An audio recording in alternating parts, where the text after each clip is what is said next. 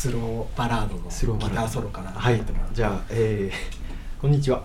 こんにちは。コーヒー無手の丹下と申します。えはい。ベイブスのダニエルです。よろしくお願いしー、ます、はい。えー、っとシンガーソングライターの小池隆さんをお迎えしてはい。えー、4週目はい。です、えーはい。よろしくお願いします。よろしくお願いします。えっとまあこれが最後の、えー最終章になるわけですけれども、えっとこのあー第4部ではですね、あのーえー小池さんがまああの活動さ活動拠点にしている瀬戸市だったりだとか、あのーまあよくライブをされている名古屋の音楽シーンみたいなものについてあの掘り下げていろいろと聞いていきたいなと、えー思っているんですけれども、えっと、今は、えー瀬戸市に住まわれてい。て、そうです。でえっと、ご両親と一緒に、うん厳密には。うんご実家っていう形なんですかね。そうですね、うんはいうんうん。うんあのそうです。そうですね。はい。えっと、中3からもずっと終わり朝日にも少し住んでた時期あーはいっていうふうにおっしゃってま高したけど。校生の時に一瞬はい。引っ越して、ううん。んなん理由がちょっとよくわかんないです。うんうんうんうん。まあとにかくすぐ戻りましたね、うん。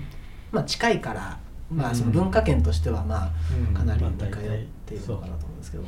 ん。瀬戸市っていう町うんにはもうかなり愛着があるんじゃないかなと思うんですけどそうですね。の辺いかがですか、うん。まあもう一番長く住んでる場所、うん。うん中学校3年生からずっと。うんいるのでどんどんそのまあ瀬戸市ってあの陶陶芸が盛んで、まあ瀬戸物焼きっていうのがあってまあえっとそのそこに行くと瀬戸物を売ってるお店がいっぱいあっ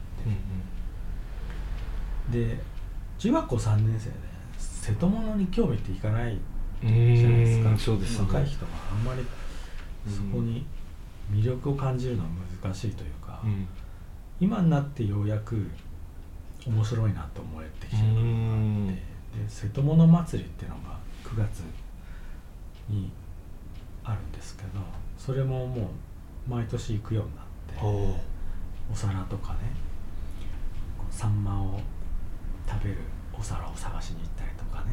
うサンマを食べるあまあちょっと横長ってことですかね。あそうそうそうそうそうそういうのが楽しくなってきて、うんうん。それは大人になったからこそうん。分かる魅力というか、うん。で今本当に好きですね自分の住んでる街が、うん。その文化圏としてうん。瀬戸市って、うん。えっと、どうなんですかね？その音楽例えばライブハウスとかってあったりするんですか、ないですうね、ん。ないんですね。うん。この前その個展されてたバラックさんはいつからやってるギャラリーなんですか？ックというのはええ。っ、ともともとは、えっと瀬戸市はあの芸術家が割と多い町うん。制作アトリエとして拠点として使ってる人たちが多くて。ででそのアトリエがあるんですよ、はい。その学生芸大を卒業してまだ制作を続けてる人たちが集まってシェアしてるはビルがへえすごいですね。でその一角に多分56年前に誕生した、あはえーカフェとギャラリーを併設してるはあお店っていう感じでなのでまあ最近っちゃ最近なのかな。ちゃそうんなんですねと動き出したのうんが、それすごいエネルギッシュな動きですよね。そうですよね、詳しくはその経営の成り立ちとかよくわかんないんだけど、まあそこにシェアしてる芸術家さんたちは、うん。まあお金も家賃として払って制作しててでお店やってる人ももともとおそらくそこで制作をしてたのか、うん。まあ作家さんで。うん。うんで作品とかも今も制作されてる人で。でえー、とカフェも経営してるっていう状態、うん。で1ヶ月の期間を使ってえーギャラリースペースあのよくそのカフェとかの展示ってなるとはい。カフェスペースに絵を飾るっていう状況ってあると思うんですけど、はい。そうじゃなくええてちゃんと完全に別の部屋があってあ素晴らしい。素晴らしい。素晴らしいです。本当に。それは本それなりの広さがあって、当に白い壁で絵を飾らせてもらうっていうすごい贅沢な場所で、そこは結構その市内のうん。そのアーティストの方を応援するような立場ですかそれとも外からの呼び込みえもっとそれもあると思うし、全然その、まあ、誰でもいいってわけじゃないと思います、うん。やっぱあーこだわりは持ってうん。ちゃんとお店がうんやってほしいっていう人がやれる場所だと思うんですけどうん。うん。まあそうですね。すごいもう来てほしいです。うん そう。とても素晴らしい人たんですよでね。あそこで働いてるそのオーナーオーナーじゃないお店の、えっと、作家さんのうん。近藤かな子さんと、はい。えー古畑君っていうねはい。2人とも絵描いてた人で、うんやっぱ芸術家のアーティストの気持ちもすごくわかるし、ただそのやって終わりじゃなくてちゃんとこの先のこともアドバイスをくれたりとか、僕なんかはそのイラストから入ってうん。油絵を描き出してああいうちゃんとちゃんとっていうのはあるんですけど。と人に見てもらいやすいようなスペースでややらせてもらう中でこういうふうに見せた方がもっといいんじゃないかみたいな話もすごいしてくれて、うんそれはすごくありがたいというか、うん、11月。いっぱいやってたんだ。けどすごく充実してました、すごいな。なんか瀬戸市のハブになりそうなお店ですね。あなりそうとかもうなってるのかもしれないですけど。ちょこちょこね増えてきてて若い人が瀬戸を使って自分のお店を持ってうん。何かを始めるっていうその瀬戸市がその芸術家が集まりやすいえー土壌があるっていうことなんですかね。やっぱり瀬戸物の職人さんが多くいたことで、そうですね、でバラックというところはうん。ギャラリーって結局別に瀬戸物の展示じゃないですもんね、そういう場所はそういう場所でそうですよね。あるんですね、ん。でまあ僕がちょっと前に話した大学時代の話をしましたけど、えまあ隣なんで瀬戸市の隣にその大学は？ああそうなんですね。割とそこの出身の芸大生たちがうん住んでたりするう多いですね、んそう。うん、来たことあります？そうないんですよ。多分一回剣道の商談試験でうん。瀬戸市に降りてなんていう山深いところだったんだ、そんな思いが。駅より奥の方かな駅の奥の方ですね。なんかまあ本当に木立の中をえ結構広いんでね。あそうなん瀬戸市多治見が結構近い。そう多治見の隣。そう隣接してるというか。山越えてそうですよね。隣って確かにね森は多いですよ。なんか山の中にギター屋さんないですか？瀬戸市。え都市じゃない。かな多治見かな。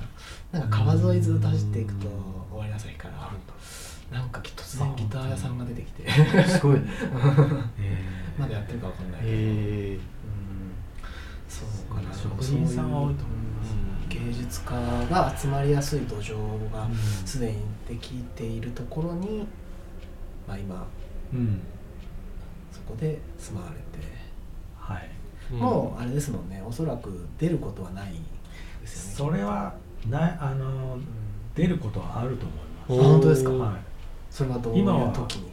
はい。決めてはないですね、はい。ここで俺は死ぬみたいな、うん。ないですねなんか結構その、うんここで聞かせてもらうのが、うん。その東京に出ていくっていう選択肢はなかったのかなっていうのは、うん。結構気になるところであって。東京はない。あ考えたことはないですね。考えたこともない、うん。そうですね。そうあのちょっと本来だっったらちょっと前に触れようかと思ってたんですけど、うん。とバンド名が白岡その、あえーし埼玉県ですかね？の白岡市立。白岡市。市の市立白岡中学校。これあのね由来は？えっと、バンドの由来は、ええ。そのまさに埼玉県の白岡市から取ってて、ええ。僕が住んであの僕住んでたんですよ、白岡市えっと、中3でこっちに来る前え。は埼玉県の当時は白岡町だったんあですけどそこに中学校2年まで住んでて、でなんでそれが由来になったかっていうのはそのバンドメンバーのうんたびたび出てくる翔ちゃんうん。も実は白岡市に住んでいた。え？です。そうなんですでもそれが分かったのは愛知で知り合ってからなんですよ愛知の大学で仲良くなってでなんか趣味映画の趣味とかうん。音楽の趣味とかもうすごく合うんですよ感覚的に。でもうすぐ仲良くなった。なんかあるんじゃないかみたいな話の中で転校とか結構してんじゃないのみたいな。そしたらやっぱり翔ちゃんもそうで、いろいろ転々と転校してる人で。うんうんああじゃあそういうのもあるかもねみたいな。俺も転校めっちゃしてるからみたいなどこに住んでたの？って。それはあの電車の中で喋ってたんですけど。白岡町って翔ちゃんが言ったんですよ。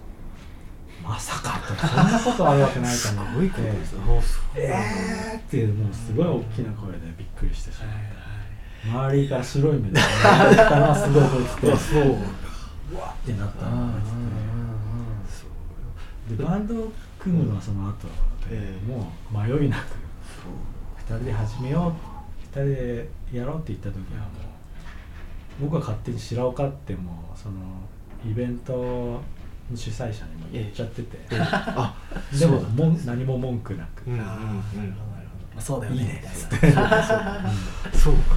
いやなんとなくそう帰りたいのかなっていう憶測が。うんでもそうそうかお二人のはないですね。お二人の共通点だったっていうのがあるわけですね。うん。なるほどまあ、そういったその、うん。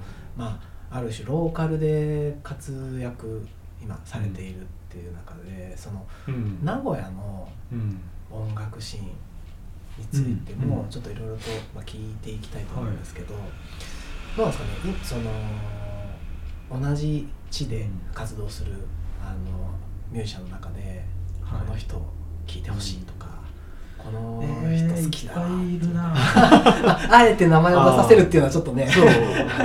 あでも角が立つかもしれないけどちょっと俺らもその参考にはしたい、そう。やっぱあそうん。じゃあそういう意味で言えばえー、と我々が知らない人っていう知らない人？例えばえー、との方が角立たない 俺らが知らないってのもなんか悪いことになっちゃうね。あそうか。そうか。難しい難しいな、いっぱいいるって言っても、ええ。多分数える数えれるさっきおっしゃってた手足さん。あはいはいあれは収録してないかもしれないけど。そうそう。ね収録前にちょっとお話して手足さんちょっとこれを聞いてみます。あ手足うんは僕が学生大学生の時うん。のアイドル的存在というか、ええそうなあの聞いてもらったら分かると思う。後で聞いて。聞いてみます。聞いてみますなるほど、はい。そうか。えっと同世代でいうと誰になるんですか？同世代ね今。うーん誰と来た？誰、うん。何？うん。そう、うん、誰？誰？誰？同世代。めちゃめちゃめちゃめちゃってなんか言ったことで漏れる人いるもんね。ああそうですよね。忘れてるかそうです。でも一緒に大体ライブしてる人たちは、うん。うん。うん。やっぱり僕が対バンする人たちっていうのは大体自分もその何でも出出たいわけじゃないので、今日よく共演してる人たちはうん。やっぱりうん。自分は好きだから一緒にうん。やってます、なるほどなるほど。確かにそのそんな、確かになんかその2000年前後にやっぱり出てきたうん。あーバンドだったりその時に活動してたミュージシャンの方が今、この名古屋のシーンを作っているのかなって感じること結構あってうん。なんかあの例えばそういう人たちが今ライブハウスうん。を経営していたりとか、まあ、ブッキングの面であの尽力されてたりとかっていうのをよく、うん。まあ、目にする機会があるんですけど、うん。どうですかなんか変化ってあります？そのうん自分が活動されてきて現在まででうん。音楽シーンってなんか名古屋の音楽シーンってああなんか。こうだったなみたいな。まあコロナもねあってねうん。ちょっと今の雰囲気が分からなくなってるけど。うん。自分のコンディションもあったかもしれないけど、うん。昔の方が面白い人いっぱいいたかなとは思うんだけど、うん。それも狭い界隈の話だから自分が活動してるエリアってうん全然ちっちゃいとこでうん。知らないところですごく素晴らしい音楽をやってるうん名古屋の人もうん。絶対いるし、うんただなぜか交わらない、そっちの部分の方が大きいんじゃないかと思って感覚的に。名古屋のシーンと一口に言っても、うんそう簡単に。が自分のいる場所だと思ってない。ああくくれるものではない。ですそう。ね全然うん逆に本当うん。すいませんっていう人たちだ多分そう俺がいるとこって。すいませんっていう。そう。いう意味で言うと例えばあの前回一緒にお呼びした堀崎奈々さんとかって、あの世代はもう全然違うですよね、うん。うん。僕らよりもだって年下だもんね3つ下だね。の11、2ぐらい離れてるかと。そこはどういうつながりで？森崎さんはね、はい。あのライブやるとはい。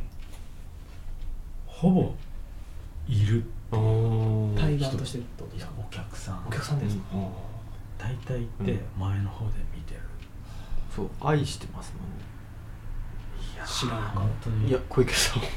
小池さん？ああ小池さんねうん。愛してる。愛してる。そこまでは言わないです。けどただうん。うんとお客さんでいつも来てるから、うんうん。その挨拶程度だったんですよ、うん最初は、うん。だけど堀崎さんはあんまり話したがらないというか、うんうん。あの軽く会釈するはいでなんかこう掴みづらいうんでもそういうのに僕は惹かれてしまうところがあって。うんなるほどなるちょっと話しかけてみたりとかしたことはあったかほな、どで音楽まあ僕らのライブに来てくれるよく来てくれてるってことももあったけど、うん。あのきっと音楽がすごい好きなのは間違いない、うん。でやってる人かもしれない、うんうんうんで音楽やってるんですかっていう話はしたことあってその時は昔やってましたみたいな言い方。うん最初は。で最初そんな感じだった。あー。うんうんあちょうどされてない頃だったんですかね永見さんに誘われる前というか。うんそうだと思う、やり始め一人でこうステージに上がり始めた時は、うん。そんなにああやっとやりだしたなっていう感じ。うんやる人なんだろうなって感覚的に分かってうん。始まったなと思って、淡々と、うん。うんはあそうかそうか。あの前回の配信でちょっと触れたんですけど、うん。その音楽を収入には、えっと現在、えー収入には結びついてなく今後もするつもりはないというか、まあそれを結びつけるためにその何かスタンスを変更するということはないというようなふうに認識したんですけど、うんえっとそれと、えー聞く人が増えるっていうのはまたん。別のベクトルかなと思いまして例えば、うんうんえー小池さん並びにん小池さんの好きな名古屋の音楽家の方をなんでしょうね。愛知県の外にこう、うん。ちょっと紹介したいっていうようなことってうん。思ったりします？どうですか？そのツアーにあ。一緒に出たいとか。いやあるけど、うん。もう多分勝手に出ていっってるから。別に自分は何もすることあなるほど。ないから。あ皆さん発見してくれっては思うけど発見されてきてると。うんうんうん。そうそうですね。なんかあのーテニスコーツのみんな聴けるっていうあのサイトがありまして、あれで僕は一気に名古屋の音楽シーンを知ることができたんですね、あそうなんだそうなんですなのでちょっと浅いんですよ。ううんん。でもうん。なんだろうな本当にすごい面白いミュージシャンっていっぱいいるんだなっていうのを思ってで僕みたいにその音楽のイベントを企画する側からするとやっぱり広めたいっていう欲望があ出ますね。ーいやそういう人がうん。いてくれてありがたいで本す当ですか？そうなんかそうめちゃめちゃ連れてきたいななんかいろんなっていう、でもなんかそうですね、うん。なんかさその堀崎さんの話うん。になっちゃううんんですけど、やっぱそのさっき言われた面白い人が少ない、その少ない面白い人の中に確実に入る人ではあるなと思うんですけど、うん。うんうんなんかそのそうですね。ルーツを聞いたらチャットモンチって言ってた。あ そうね森崎さんね。確か本当ですか。なんか煙に巻かれてるような感じもしたんですけど。な なんとなくああののなんかうん。まだ信頼されてないのかな、橋本恵理子さんっぽいなとは思った。あそうあのボーカルの方ですね。あのそのなんだろうな。高橋久美子さんと、えっと、福岡明子さんが言ってるのはチャットモンチですけどうん。橋本恵理子さんのパーソナリティに何かすごいデジャブというか、誰ですか？あのチャットモンチあー。のボーカルの方ですね。はい。はい。なんかすごい感じたので、うん。なんか負には負には落ちた、うん。まあでも原体験っていう話なんじゃないかなそれは、うん。もしかしたら、うんなるほど。あの チャットオンチは。うん。そうそうそう多分まだダニーは信頼されてないそうですねでもね。時間がねかかると思いますああそうですね。私なんか彼た女はわかんないですけどなんかうんそうですね。まあ特に僕は時間かかりそうな気がしますね。なんかいや時間僕がねなんかなんていうのかな。あんあんまりうんそうですね。信用されにくいタイプなんで僕そうなんか口軽そうに見えるみたいで。そうそうそうそうそう。否定否定も肯定もしないいやでもまあ俺も口軽いから言えないなうんそうですね。そうそうそう。あー。でもなんかそのお二人を呼んだ時のあのしっくりくる感じというかうん。すごい感じててはい、あうん。っていうのはお寺のライブですそうそうそうそうそう。そうだお寺のライブ、あの時のなんか、うん。印象に残ってることとかって聞いてもいいですか？なんか印象あそうあの時のことってそうというのもそう 何はうん。すごく感銘をあ受けたというふうにも言っててなんか実はそうですよ。僕そのあのライブを自分で、まあ、うん。企画して、自分たちで企画して開催したっていう、うん。すすごい手応えがあったんですよ。やっぱもちろん小池さん堀崎さんの演奏が良かったっていうのももちろんあったんですけど、ああいう場所で手作りでやった、で自分が理想としていたものにすごく近かったというか、ある面ではそこを超えてきた部分もあって、それ以来うん。聴けなくなった音楽とかがたくさんあったり、あ本当に。見れなくなった演者さんが多くいたりとか本当に名前は出さないですけどそそううそうそうなんですよ。それぐらい本当になんかガツンとされてうん。あのーなんだろう。ね堀崎さんも僕もあんまりイエーイってできるタイプじゃなくて、MC もそんなにしないし。うん。っていうのが一つと、でその無手の鑑賞会のそのシスシステムとして、一人一人にこう、ね、SN SNS でこう告知を広めるんじゃなくて、お手紙を出して、で参加しするかしないか返事をもらうっていうシステム、はい。そこはすごく大きいんじゃないかなと。なんか楽しいものが、えっと、普通のライブハウスを見に行くっていう感覚と違うから、最初から出発点が、はい。お寺で何かやる。うん。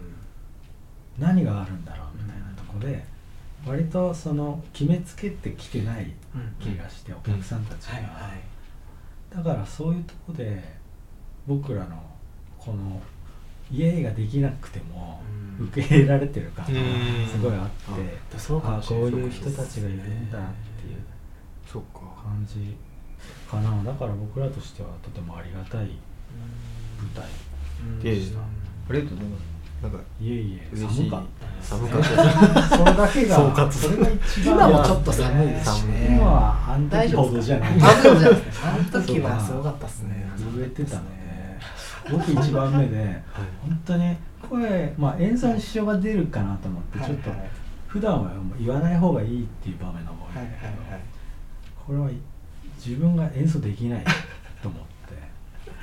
で途中でストーブでつけてもらったりとかして、堀崎さん後で言ってたけどあれのおかげでめっちゃやりやすい。そうでした暖かくなってねよかった。そうかそうですよね。そうですよね。そうか。あなんか瀬戸市にいいところありますか、私瀬戸市のいいところはもう、はい。あのあいやそのああいう場所というか。あー場所、ええ。もしあるんじゃないかな、ええいや気になる場所はあるんだけど、ええやっぱりね取り壊しとか決まってたりとか、うん。そうですちょっとそのええ。バラックの前にあるえ。パチンコ屋さんも廃業してるパチンコ屋さんもね、すごく良くて、え。はい上がね映画館になってて。え？ちょっとね昔に覗いたなんか入れる時があって、うん。はいはい。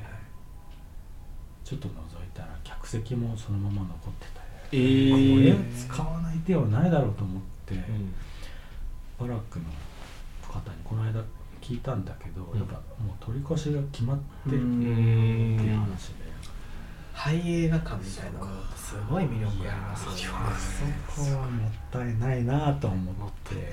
ただなぜ進んでないのかその取り越しが。うんだいぶ前から決まってるみたいなんだけ誰が金出すかみたういな話だん。もしかしたらねうん。そそれは。あそれかその以前それこそシネラマパワーっていうあ一宮にあるね。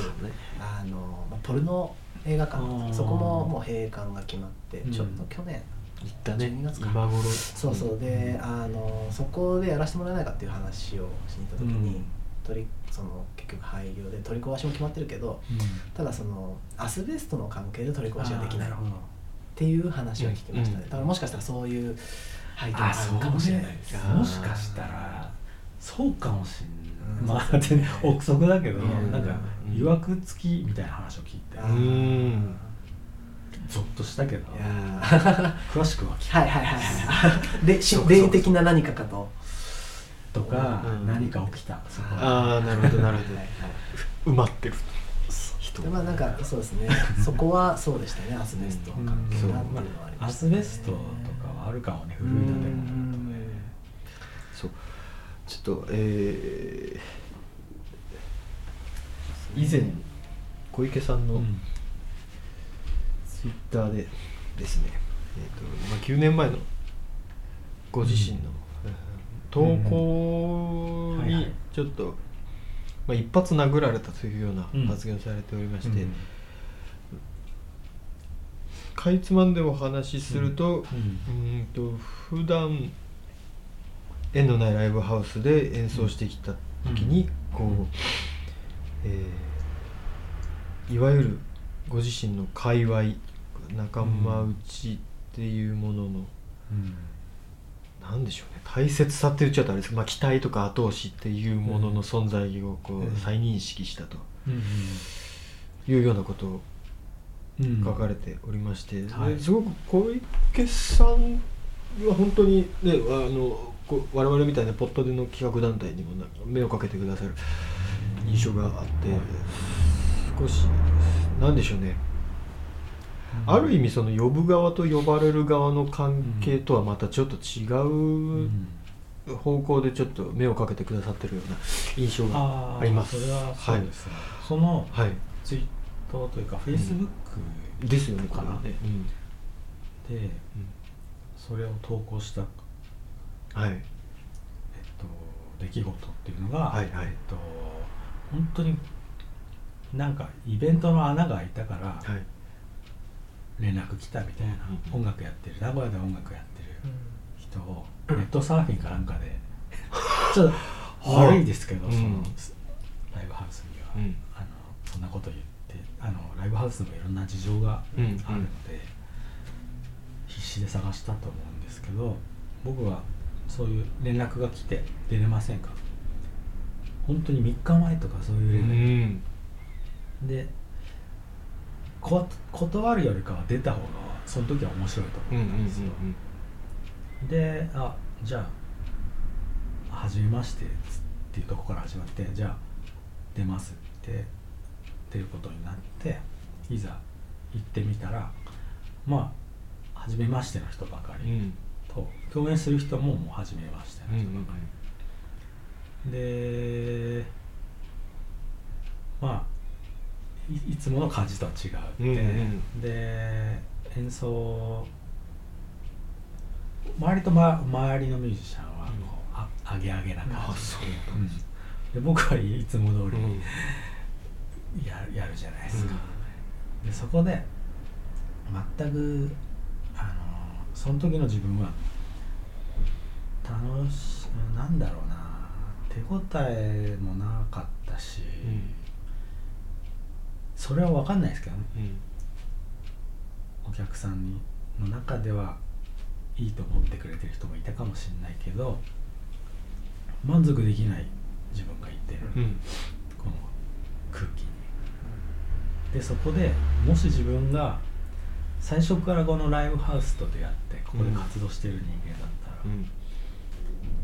あの多分、えっと、ここで成功するためのことを考え始めるうんうん。っていう妄想をした、うん。そしたら多分今と全然違う自分になってたかもしれなういここで受けるためにはもっとこういう曲を作って、うん。こういうキャッチーなものを取り入れてそしたらライブもお客さんも楽しくなってくれるかもしれない。ここに来るお客さんもうある程度ライブハウスの方向性みたいなのってなんとなくありますね。あるでしょ、う。ん。TAD ハーモンとか、ハックフィンとか、うん。ロックンロールとか、うん。まあ一概には言えないけど、うん。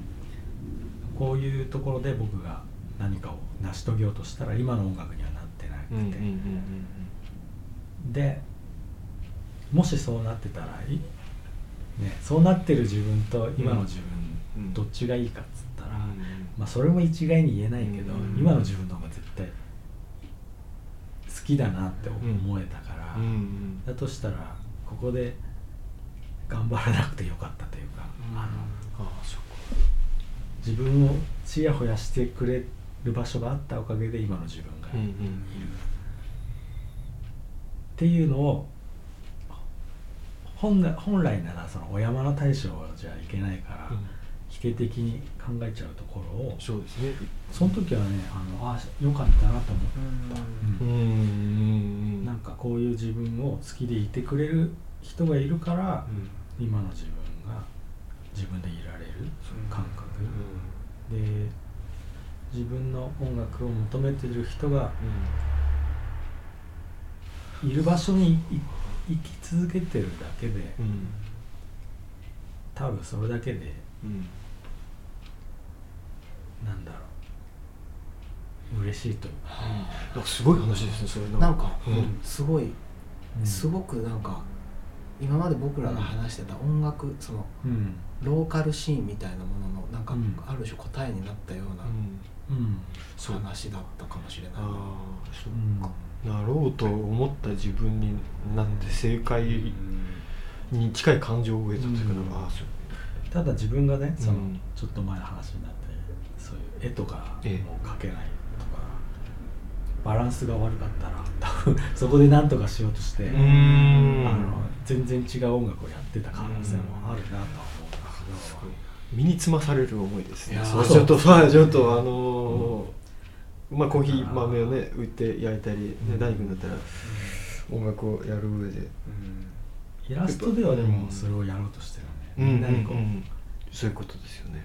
できるだけ多くの人にうん伝わるものを作りたいと思うけど、音楽に関してはうん。やっぱり思うそういうふうに思えなくて、うん。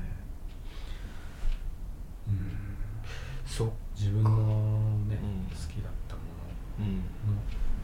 ののでこう作ってる部分がうん強いかなっていうのは思うかな、そう。なななんか自分を好きでいてくれる人たちがいるところに顔を出す出しているっていうことが、うん。すなわちなんかうん。そういう人たちが集まっていることがうん。音楽シーンなのかなってなんかうん。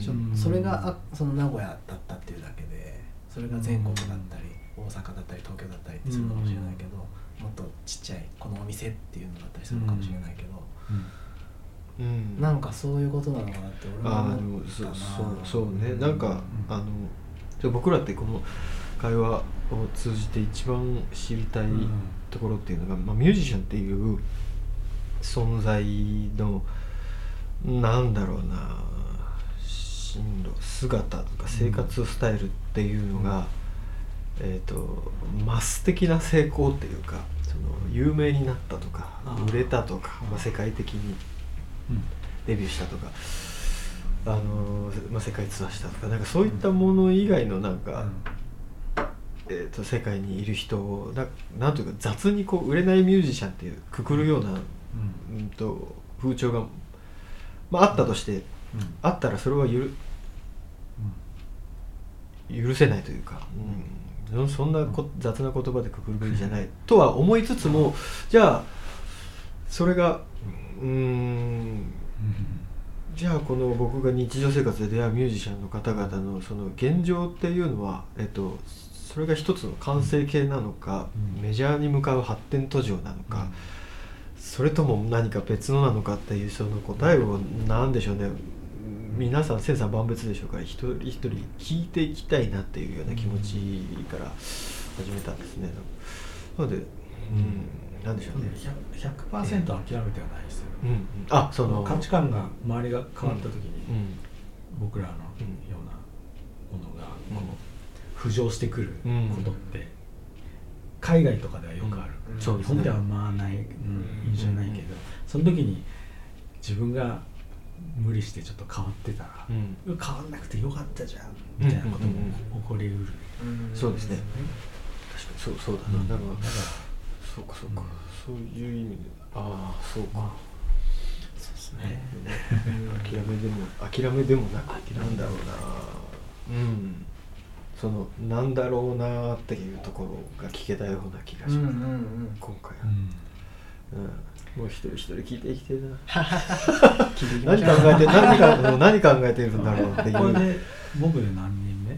あまだお二人目。ですはい。二人目はいちょっと。はうんまだ最初だそうですそうです。まあももっともっとちょっと。楽しみですね。いやーみんな何言うんだろう。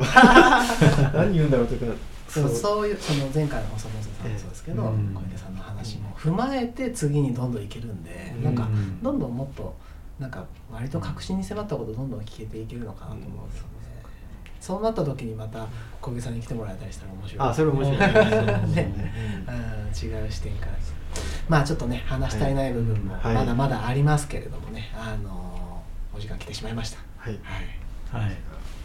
話し足りないですね。話したい話し足りないですそれ。そうなんです。もう本当に。いやーちょっと尽きないですけどね。尽きないですけれども、い。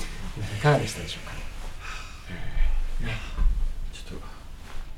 はいね。なんでしょう。あの小出さんもお呼びして鑑賞会できるようなご時世にねなったりしたそうそうね。ごご時世的には大丈夫。なんなんとなく俺は、うん。あの、牧野さんちょっとちゃんとちゃんと企画しなきゃっていうあのそそあそうあのえこれこれ聞聞いてくださってる方にはちょっと、ね、何のことかわからないかもしれないですけど。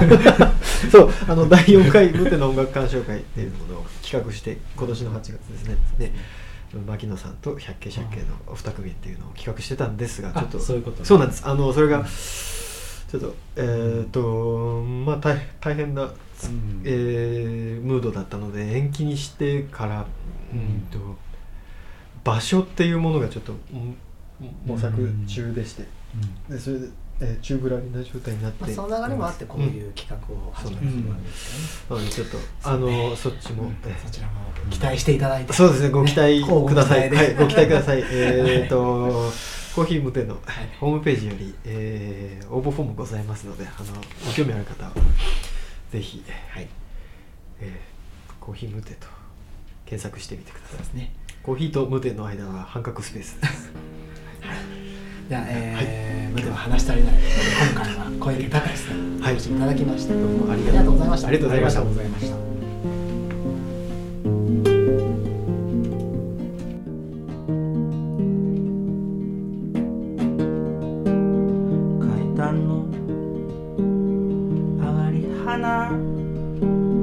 小さな